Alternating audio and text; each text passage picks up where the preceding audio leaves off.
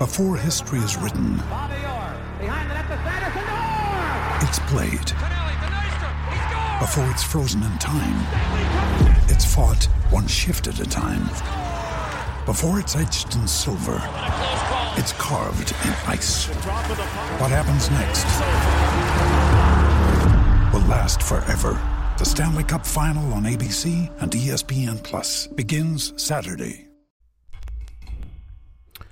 Welcome to another edition of the Gold Nose Podcast. I'm your host, Gregory McCoy. This podcast is by a fan for fans. I am not a journalist. I am not a reporter. I am not a insider. I do not work for a website. The majority of my content comes from me and my opinion. Other information comes from the internet. Today is August 2nd, 2020. I got about five different segments here for this episode. I hope you enjoy it.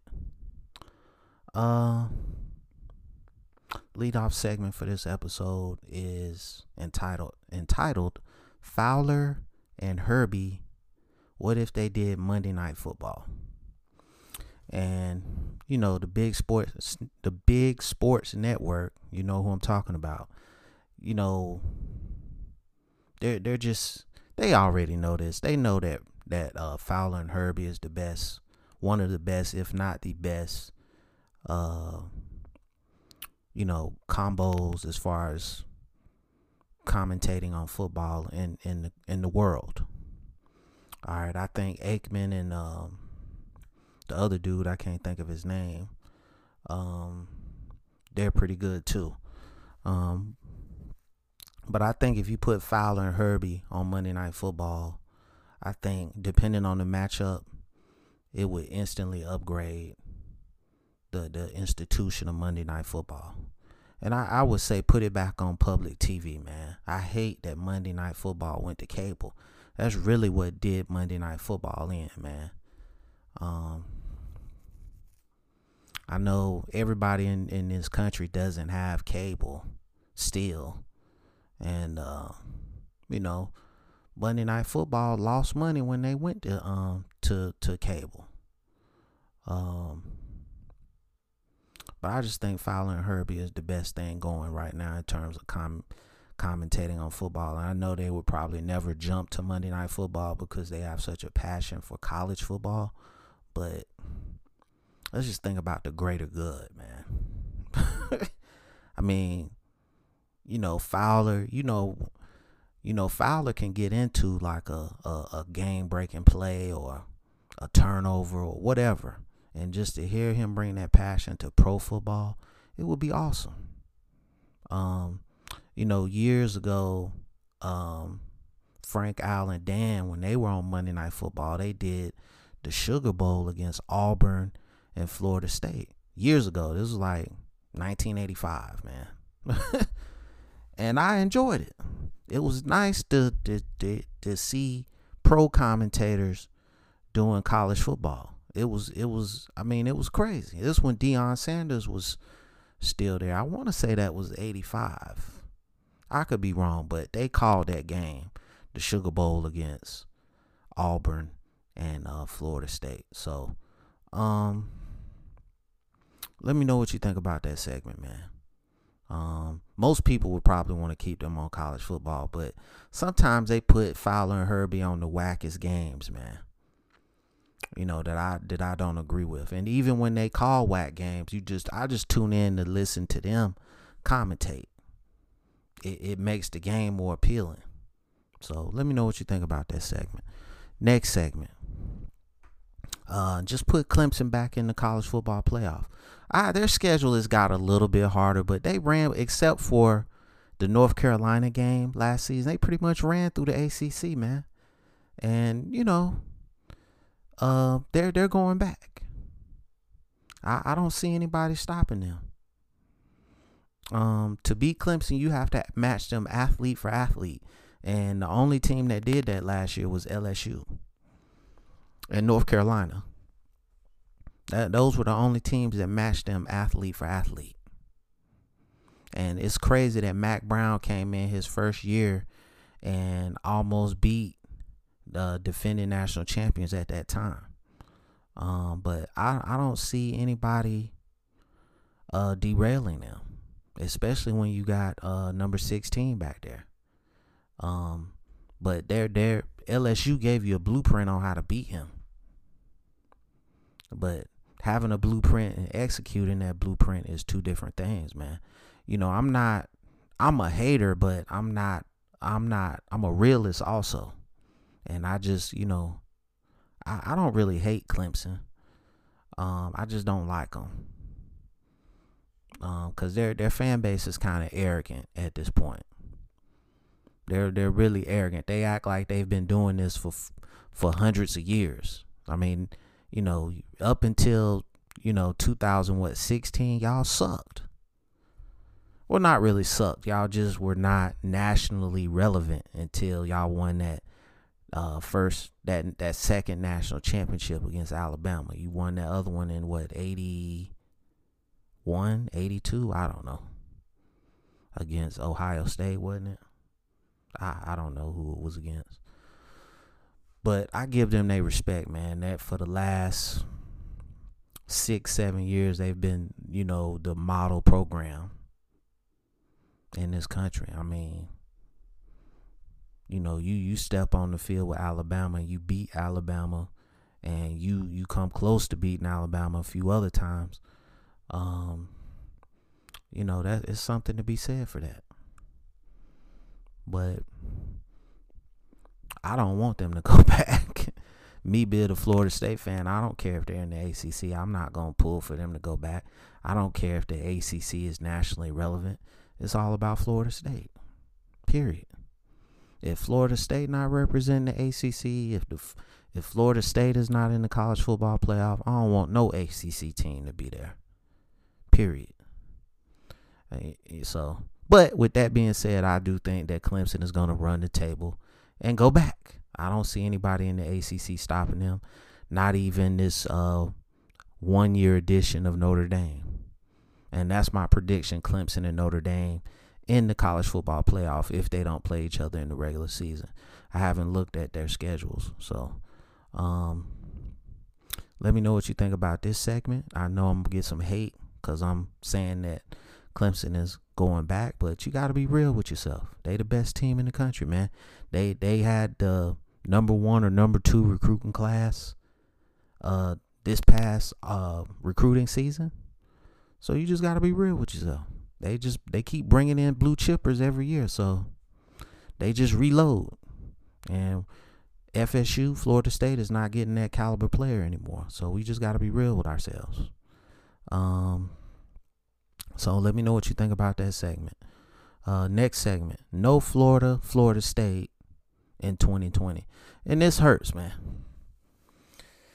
You know, this hurts. I, I thought, you know, with some of these teams being in the same state, in the same region, that they, the SEC and the SEC could have worked out these COVID 19 protocols so that um, they could have continued these rivalries. I mean, it sucks. Um, you know, just over the years, this is just like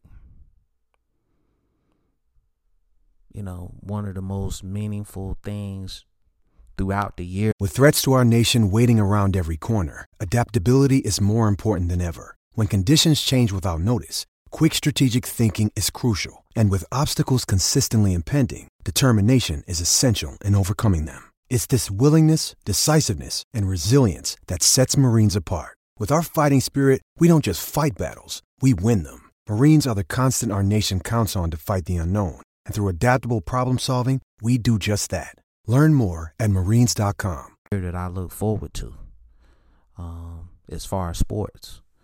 You know, uh, San Francisco, Seattle in the NFL, Florida, Florida State, Florida, Florida State, Miami.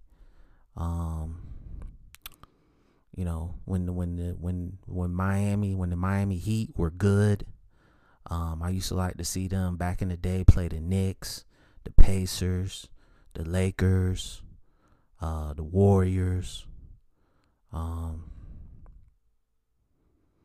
so it's it's going 2020 is gonna be uh from a sports perspective, um, not from a life perspective. From a sports perspective, it's gonna be a really tough year not seeing you know, one of my favorite games uh, not be played because of uh, this disease. So, um, but you know, hopefully we can still have a season, and hopefully the ACC is putting things in place. I seen some things on the internet that they're gonna go with the face shields. Um, if it doesn't go up under the chin, I just don't see how it's going to protect you. I mean, you would be better off just wearing a uh, a non-surgical mask. You know. You know, just like something that's um breathable, I guess. I don't I don't know. I'm not a scientist, but um they make the mask where you can, you know, breathe pretty clear. I mean, when I'm at work and I'm about to go up and down the stairs and I got on one of those non-surgical masks, I mean, you you know, you can feel it. It just doesn't feel like you're breathing right, but you know, it is what it is, man. Um just just hopefully we can have football and everybody can stay healthy. If not, I say shut it down. No need to put anybody's health or life in jeopardy for entertainment purposes. All right, so let me know what you think about that segment. Uh, Khalan Laborn is next segment is entitled Khalan Laborn in the portal. I mean, we just knew this was gonna happen, and I when I had originally um spoke on this uh story a few days ago, I had kind of forgot that this guy was like a real knucklehead throughout his career at Florida State. Um,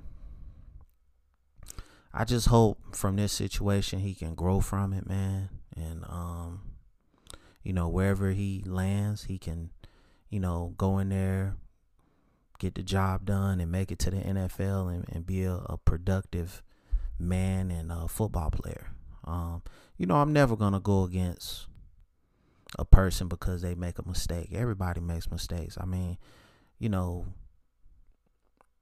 I grew up in an era where there was no camera phone, social media, so I'm pretty sure that um, if it was, you know, a lot of us that are judging him would be vilified for some of the things that we done as older people growing up uh, in the 90s.